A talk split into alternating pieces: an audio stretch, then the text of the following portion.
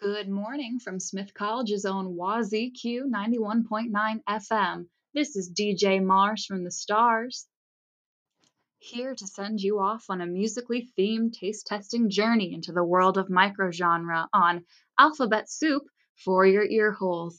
This morning we begin on an appetizer of Avant-Prog, a breakdown of progressive rock music into its most raw essentials, guaranteed to set your morning off right.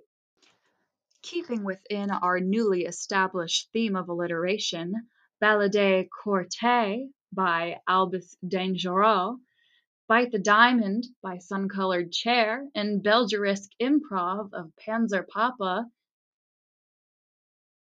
will really give you the sense of the intersection that Avant-Prog exists on, which is the intersection of house, rock, and jazz. However, I am acutely aware that experiencing music and categorizing music as a crossroads between each other are very dissimilar, and therefore I think it's time that we just began, starting with the B's and Ballade Corte.